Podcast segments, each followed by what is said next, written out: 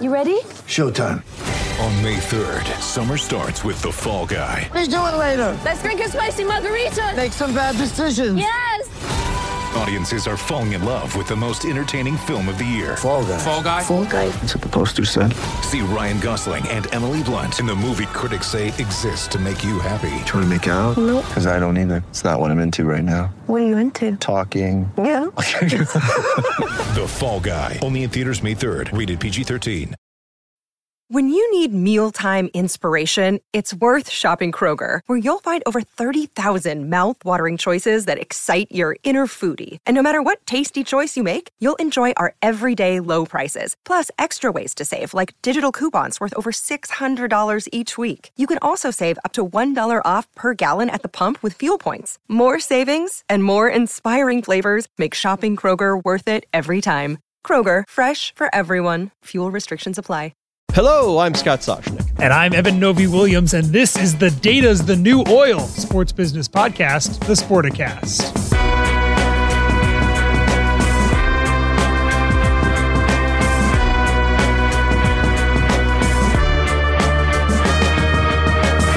It's the data, stupid. It's the data. We are joined by Laura Andriani, VP Consulting at Two Circles. First of all, what's with the name? What do you know the derivation of Two Circles? Because there seems like many more circles. Um, there are a couple of different uh, theories that float around around two circles. So there's no, there's real no, an, there's no real answer. There's theories floating I around the think office. I, think I don't think that the theory has ever actually been confirmed. All right. Well, what's what's the theory you believe? Um, well, the theory that I that I'm going to go with is the one that I heard, which is that um, one of our founders was, I believe, uh, uh, well, is a runner, and uh, I think they, I think that they ran, they ran the 1600, I think it was, or no, the 800, and I think because the 800 is two laps around, Oh, um, that's where the two circle. circles came from. it's not a circle. I mean, you have to kind of use your own interpretation. All right. Well, well, we'll let that go. But anyway, I want to hit you with a quote right off off the bat, Laura, because we're going to do a lot about data today. I know, I know you love data, but Eben and I used to work at Bloomberg, and I think you're going to love this quote from one Mike Bloomberg. People have asked him, "Oh, what's the ethos? What you know? How do you create? What what do you think about?" Very simple quote from Mike Bloomberg: "In God we trust. Everyone else bring data."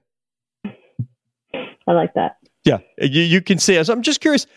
We hear a lot about data these days, right? But I'm not really sure people sort of get the all encompassing, like, what does that mean? It's like, oh, you need data to drive. You need the data. You need the data. Uh, I feel like the Seinfeld, you, you can take the reservation, you can't hold the reservation. Everyone can get the data. Well, uh, it, you know, it's easy to get plenty of data. Distilling that data seems to be the challenge. Is that correct? Yeah, I think that's probably where a lot of people find themselves is that they have access to it, but they don't know exactly what to do with it, or they kind of know, and then once they start getting into it, they're like, "Oh my gosh, am I even doing this the right way?" Um, so it's it's very kind of um, you can kind of get lost really quickly if you try to just kind of dig into the data without really having a plan. Well, I, I like on the on the Two Circles website, you have the sign that says we use data to grow every revenue line in sports. Every revenue line in sports. How do you dive? Where do you dive? How many people does it take? What's the expertise? Again, nice slogan, but what does it mean? the way that I see it, um, one of the one of the data points that's kind of thrown around, uh, but it is pretty impressive, is that Two Circles processes more data on sports fans than any other organization on on the planet.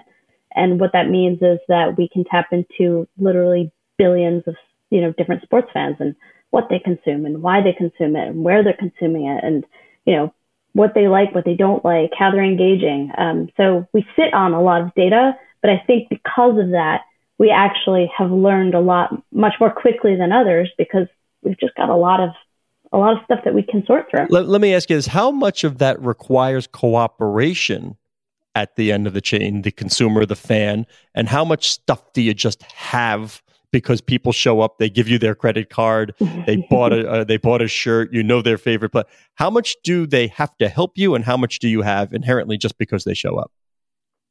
I mean, I'd say it depends on every project and every client that we work with. but uh, there's a lot of data that's um, I don't want to say that it's like legacy data, but there's a lot of stuff that our clients come to us with, and they say, "I've been sitting on this for years," and maybe it is active data that uh, that a that a consumer gave them, um, you know, because they purchased a ticket, for example. But there might be other stuff that they're sitting on that they don't even know about. And once we start digging into it and asking, well, "Do you have this?" and how's that set up? Ah, the unrealized gold mine, Eben. The unrealized yeah. gold mine. What are some of these data streams that, that we might not think. I mean, some of them feel kind of obvious to me where someone lives, what what their income bracket might be, what kind of car they drive, who they're a fan of, things like that. But but I assume you guys are also diving into much different and, and maybe more obscure data streams that I might not even realize are, are really valuable for X or Y reason. Give us a sense of, of of kind of the breadth of where you guys are pulling information from. I think that there's, yeah, there are the obvious ones that you stated. I think we also think about um, the type of once where we where the real like kind of like turbocharge comes comes into play is when we have lots of different data sources that we can find a connection. So mm. we hmm. can find ways of layering these data sources together and validating them and finding that they're actually accurate. And that's kind of like the layer on top where it's individually these data sets have value, but actually once you start putting them together, that's where you say, oh, I've got a client who has this tournament over here and this event over there. And those, all the data behind that is sitting in two different areas.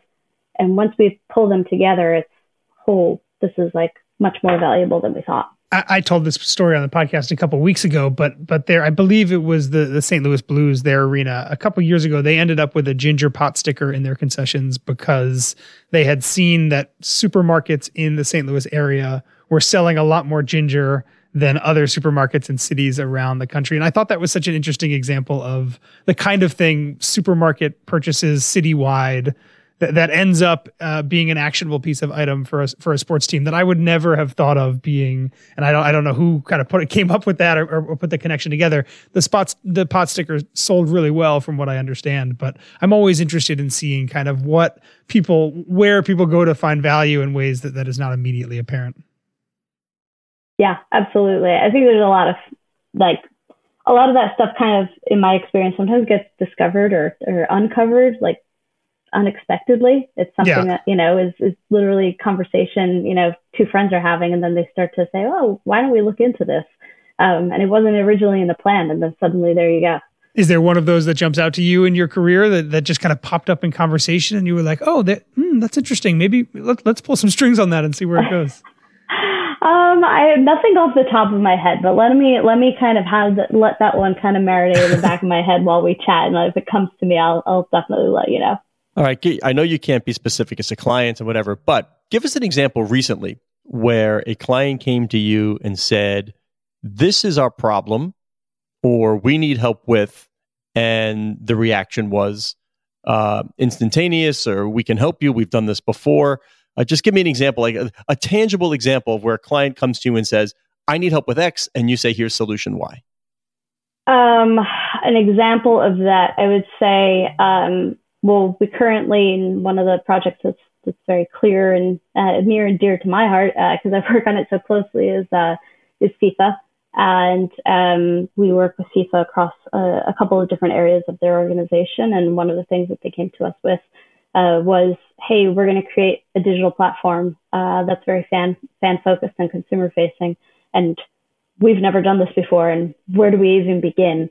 And uh, and we kind of sat down and said, well, thankfully you have this thing called the World Cup, so we're going to find a way to uh, to build to to kind of build a strategy for you for audience growth um, that is predicated on what we know works based on other clients that we've done this for. We work with NFL on Game Pass. Uh, for example, we've worked with a bunch of different uh, sports broad, uh, sports entities that have their own streaming platforms, and we said, you know, we can absolutely find the way for you to build successful uh, audience growth on a platform that's absolutely brand new. We're chatting with Laura Andriani, VP Consulting at Two Circles. Now, Laura, I do this all the time, but I don't need reams of data. I need one kid, my 13 year old. I, I, I, call him my focus group of one because I could have told the NFL, you want to deal with YouTube. You know, I understand Apple and you know Monster Company and and they have the MLS. I got it. That's not where you want to be. You want to be on YouTube. You want to figure out a way to have the NFL participation on Snapchat. I mean, is that oversimplifying? I mean, I just kind of keep my eyes open and I'm like, it's not a surprise to me that YouTube and the NFL came together. That's where my kid and his friends are. Laura's the antithesis of your smallest sample size possible, uh, waxing poetic on this podcast. I have I have no issues with that because I do the same thing. I, I have a Ha! I have a ten year old nephew and I will pick his brain about things and show him my phone and go, Do you like this? Do you not like this? What do you think about this? What do you think about that? What are your friends doing on, you know, on YouTube and who you're following? And um, you know, I'll show him something and go, Does this make sense to you? And he'll be like, No, not at all. And I'm like, Okay. Great. I, I, I love it. So, but you, so you talked about FIFA and you talked about the World Cup. Obviously, it's coming to North America. I will tell you this in my focus group of one and his pals, they got into it. Like they really did get into it. Now, there was some song, I don't know who, I, I really, this is where I, I stopped being cool and hip, but it's like World Cup, and they name every single country in it, and he's singing it all over the place. They're all talking about Kylian Mbappe like they've known his name for 10 years, and they just learned about him last week. So you said, you know, to FIFA, okay, well, we've done this before. We're going to teach you where to start. Where do we go? What, what was successful from this World Cup? And now moving forward, how do you build the soccer audience? And I would say, particularly in the US, because, uh, you know, I, I know it's uh, pretty popular elsewhere in the world, but now you're coming to the number one sports marketing um, uh, fiefdom in the world here. You got to figure out how do we capture audience here. Yeah, that's exactly where our minds are, and it's um, it's going to be a really unique one because of the fact that the U.S. sports market is not dominated by a single sport, right? And so we have to find ways to um, not just kind of take the fans who already love soccer and get them even more engaged, get them even more excited, but we actually have to go find the new fans. We have to find the fans who've been, you know, lifelong NFL fans and that's their sport and we have to bring them into the fold and the same with every other sport and then we have to find people who are not necessarily fans of any of those sports and make Where do where do you start looking, if I may? Where where does that search begin? I mean, I think it's very helpful that this World Cup was um, really, by all accounts, FIFA's most successful digitally speaking. And so what that does is that sets us up really well for the 2026 Uh, World uh, Cup. Let me just ask you this: though. Is that just a byproduct of being this point in time that digital is growing, and you know, uh, or I mean, obviously, it would have been twenty years ago. It would make perfect sense. Did they do something, or is it just well? Of course, it is because that's probably true of everybody. Yeah, I, I had a feeling you were going to ask me this, and I was giving some thought to it. Because it's easy, right? It's easy to say, oh, well, naturally, you know, the, the world changes every four years and it evolves. And so, therefore, obviously, your numbers are going to be bigger. Um, but I think it's more than that. I think it was that FIFA took a very digital first approach to everything that they did. And it wasn't just, let's do the same old and then just naturally we're going to ride the wave of, you know, more people are using social platforms and more people are watching highlights on their phone. Um, they really pushed into, you know, they leaned into that um, very hard. And so I think the thought is that, you know, the more that we invest in doing things that are digital first um, and digital natural, you know, that's not a, it's not an add-on. It's we're just doing this digitally and we're going to do it the absolute benchmark. We're going to set that um, I think that sets us up really well for for a 2026 uh, because we've come out of this, you know, this World Cup with with a ton of data that we're still sifting through. To be honest with you. FIFA seems like such a, and, correct me if I'm wrong, seems like such a hard one from a data standpoint, just because everyone in the globe is a fan, right? And and in the NFL, there's a diverse set of fans because America is pretty diverse, but you have a sense of who the NFL fans are, where they live in America, generally what language they speak. FIFA fans range from the the poorest person in Thimphu, Bhutan, to the richest person in Zurich, Switzerland. Did you just did you just steal Thimphu Bhutan, my, my one stop like David Stern story town I, for I this? I did. I did. It's it's the it's the favorite international city of the Sporticast Wow. podcast. All right, I'm, a, I'm, Um, I'm making a mental note of that one, Novy-Williams. But going back to my point, yeah, it just seems as though, and, and maybe this is an opportunity for you guys also, but the fact that everybody and every language in every religion, every culture, and every part of the world theoretically is is is and can be a World Cup fan, to me seems like such a hard challenge of of tailoring whatever FIFA's outreach is digitally right now. You're you're absolutely right, and it's one of those like, how do you be all things to all people? And that's a that's a difficult one. On one hand, you could say, well, it's quite easy. I mean, just focus on you know focus on the tournament and the players and the excitement. Like, how could you not be captivated by what we all just watched? Um, but I think what we tried to um, kind of build was it has to go beyond that. Um, the fact that FIFA Plus uh, is available in 10 different language editions. And during the World Cup, had a very localized strategy to say, we're not just going to blanket do the same thing in every market. That actually allowed us to bring in the data and say, okay, we did these things in Indonesia and we did these things in Italy and we did these things in the US. What are we learning from that so that next time we go into the World Cup or really the, the Women's World Cup in the six months. We've got other events that are going to happen. How do we now have a depth of data that's very localized? Because when we get into the US, we're going to have to do things at, at that, that level how do you guys separate or, or, how much are you able to take learnings from one client let's say fifa and then when the premier league wants to look at what they're doing in indonesia are you able to to, to use some of the information you've learned? Are they are they totally siloed? How do you manage kind of taking learnings from others while protecting obviously the privacy that that everyone in the sports world wants? Yeah, absolutely. I mean, we hold the privacy of the of the data of our clients at you know the absolute top priority. Um, everything that we do share internally is um, is anonymized data, um, and then we also just you know we keep uh, a very kind of anecdotal mindset. So I might ping a friend of mine who works on a different account and say, hey, you know, I'm dealing with this challenge with XYZ client. Um, have you ever done anything like this before? And you know, we, we keep things at a level where it's it's helpful and it's good advice, but always um, with you know kind of a, either an anonymized set of data or we do our own uh, kind of internal uh, benchmarking. We have this uh, internal tool that's really cool. We call it the Good Scale, and it essentially allows uh, anyone at the company to kind of go in and look at benchmark data for things like uh, you know retention metrics and social engagements and this way, if someone comes to us and says, I have this issue, I have this stuff, I don't know if it's good or not, what is good?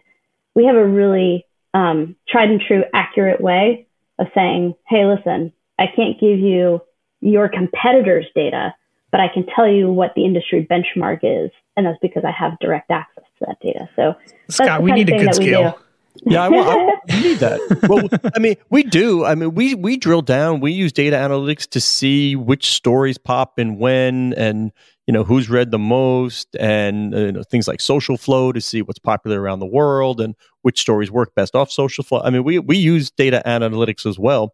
So um, it's it's no surprise. I mean, everybody is captivated by data. But again, I have the same problem. I think that we talked about at the top of the show. I have so many data analytics tools at my fingertips that one, it's too many, two, it's too damn confusing. And I have to go to our people and say, listen, you guys are the experts. You guys distill the data for me. And I, I just would rather be told what to do. I mean, and I've never said that about any part of my life, but in this one, just tell me what to do. You're the experts here. It's just too much. It's overwhelming. I've actually streamlined the the number of analytics tools uh, on my desktop. It's just too much. So I, I assume it can be overwhelming for you, for the clients, um, all over. It's, it's, sort of like maybe sometimes less is more. just I, I give it. Let me focus on something narrow. Yeah, absolutely. I mean, I take a very similar approach in some of the bigger projects that that I've worked on, which is like I, as one person, can't try to dig into the weeds across an entire suite of of marketing channels. You know, as a marketer, I, I, just don't have I don't have the capacity or the brain power to do that.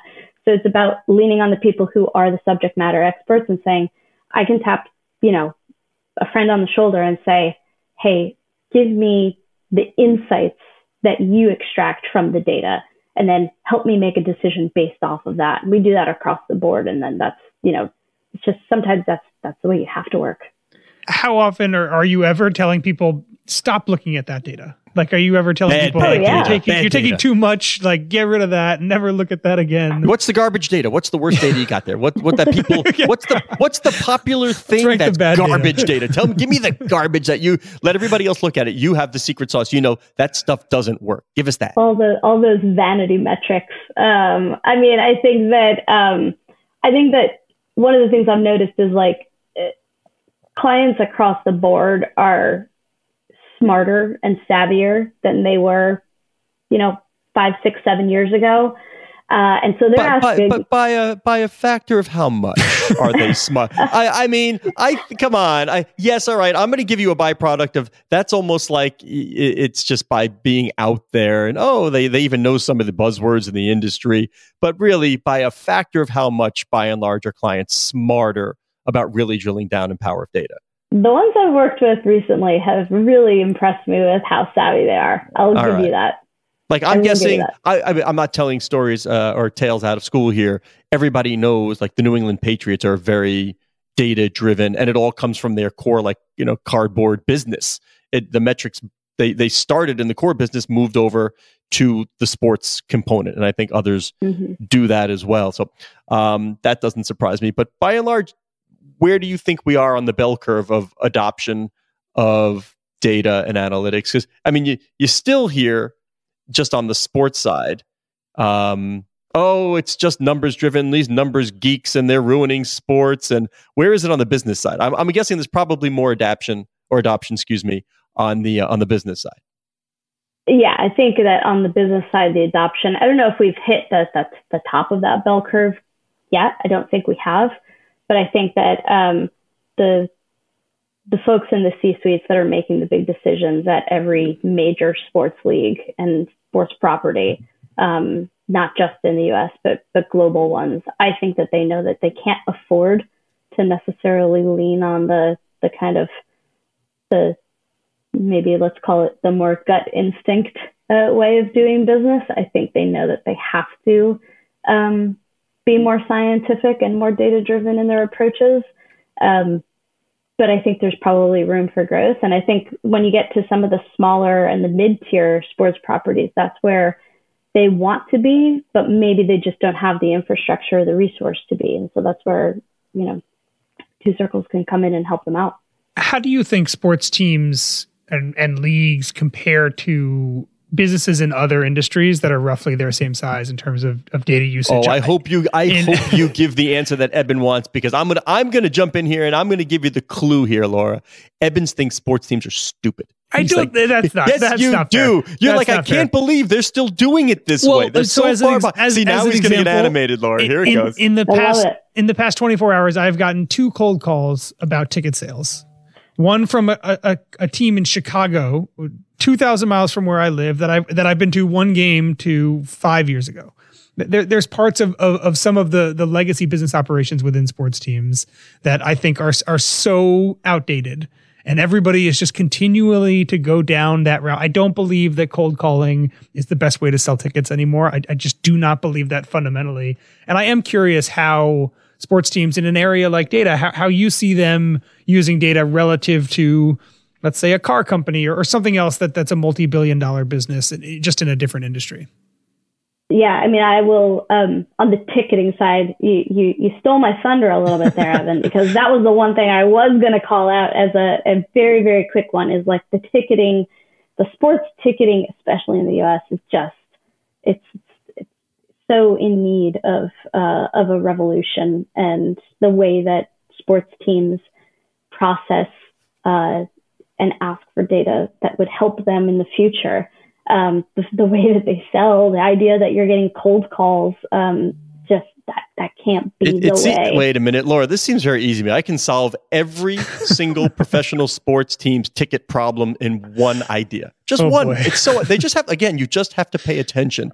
All you need to do is have Taylor Swift perform at halftime. this is not hard. Why are you? and you have to have all this data?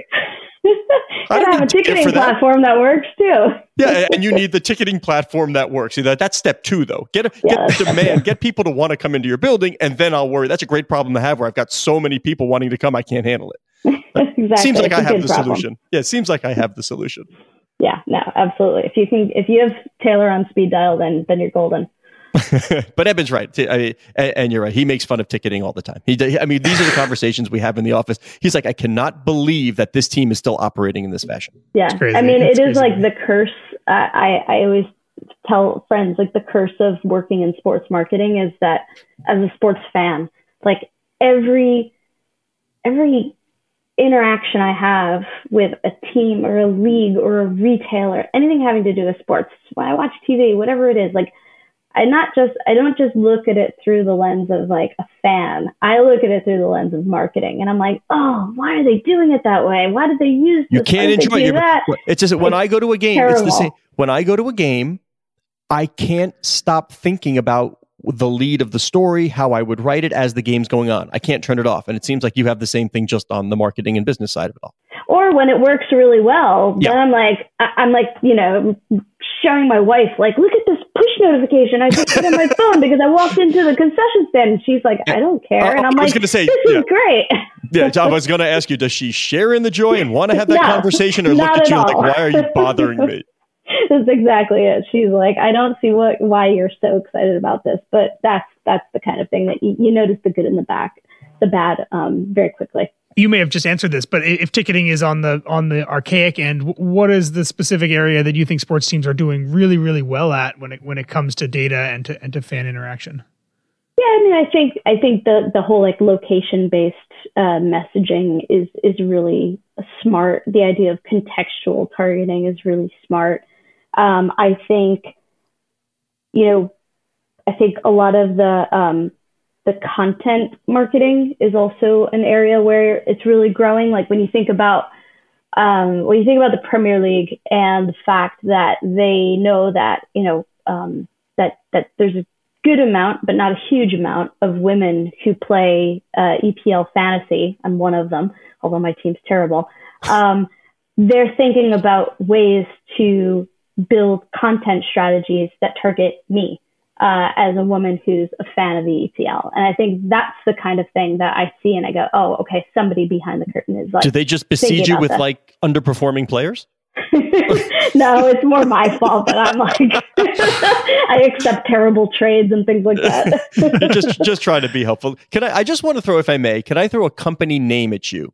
And I'm curious for your reaction because you say you're watching and you're you're watching. Oh, this push notification was great because of where it is in the industry, what it's doing in the industry, what we think they're aggregating, and what we think it will become. I'm just curious for your reaction when I say fanatics.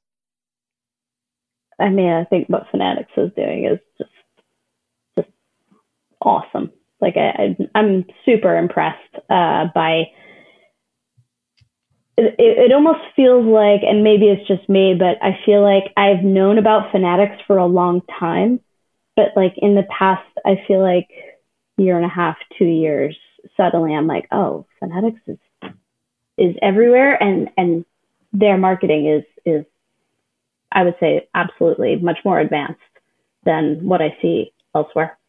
And they they have this unbelievable just reams of data on their clients. I mean, it makes it successful in all the interest in the businesses they're trying to get into. I mean, it, at the core, they have a huge database of not only people but the information behind those people, what they've done, what they buy, who they're fans of. It's, it seems Yeah, to me like secret sauce that's successful.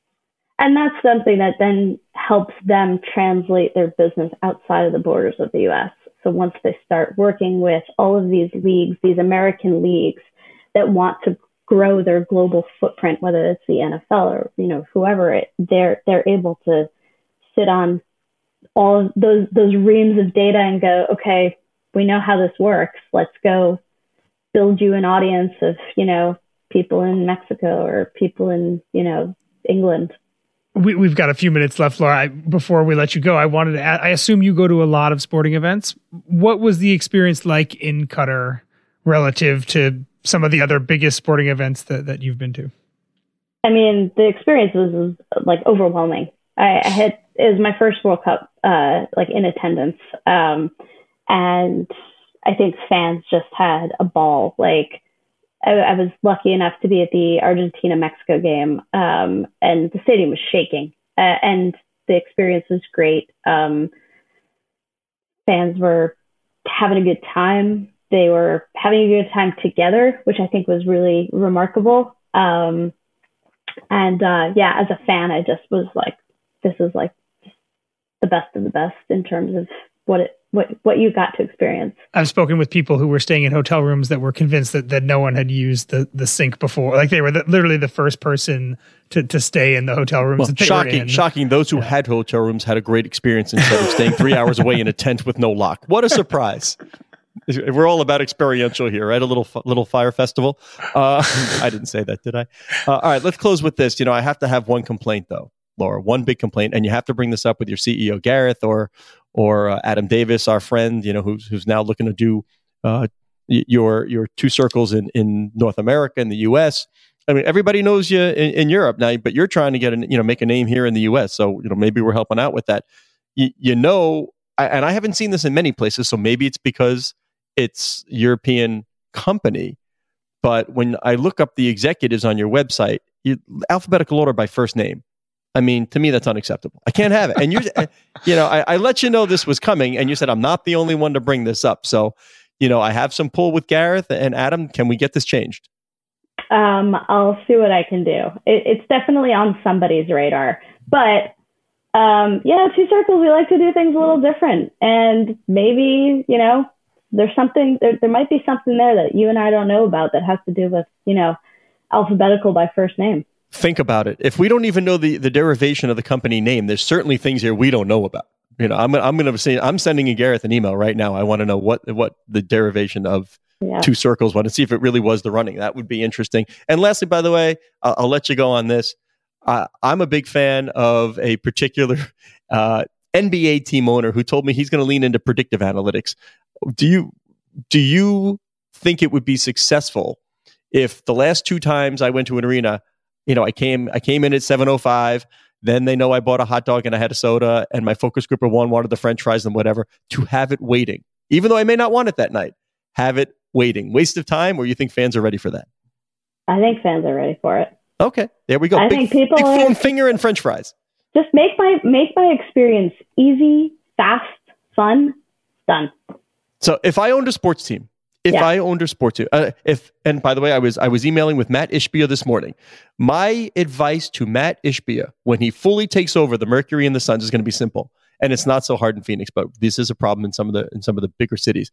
Ingress and egress. Eben, you're going out to uh, MetLife Stadium tonight, right? I am. Yeah. Leave an extra hour to get in. Leave an extra hour to get out. Ingress and egress. Please pro sports owners, listen to me. Make it easy on the customer. Got any data on that, on, on wait times to get in and all that stuff? Do we have that data? I'm sure we do. Good. I'm going to call you back and I want to know where is the worst place to go and to, to get in and to get out. Uh, Laura Andriani, VP Consulting at Two Circles. Thank you so much. Had a great time. Thanks, guys. This was really fun. All right, Eben. You know, uh, we, nothing we did not know here in terms of teams, leagues, organizations, companies leaning into data, but I still find it fascinating how these companies like Two Circles uh, not only get but distill and then get some actionable suggestions that create change. Uh, I'm fascinated by it. Yeah, and I was serious. I, I think we should have a good scale. Uh, for, I want a good scale. Our yes. metrics. What, what's good for for hits? What's good for bounce rate? What's good for social traffic? Hey, I'm trying. Uh, I think you know, I, I look at it's a great idea. No, I know you do. I think it's a good idea. To you know what's com- you know what's good when I'll i will give you. I'll be very. I, well, I can give the specific example. This is great today. Everybody quickly. Everybody reading the YouTube NFL story. Yeah. Big company Google big league, NFL, big money, $2 billion. Big, big, big. People want to know what's going on. They go to Anthony Crupi and read it right away. It's, I mean, it rocketed right up our most read list. There, there you go. Um, so yeah, good interview. I hope everybody had a good holiday. Scott, I hope you had a good holiday. Um, and yeah, we'll, we'll be back later in the week. All good. He is Eben Novy-Williams on the Twitter, Novy underscore Williams. I am Scott Soshnick on the Twitter at Soshnick. Our producer is Matt Whitehurst. Thank you very much, Matt. Our digital media editor is Cora Veltman. She loves it when I remind you that the show can be found at Sporticast, which is the hub of the Sportico Media Network.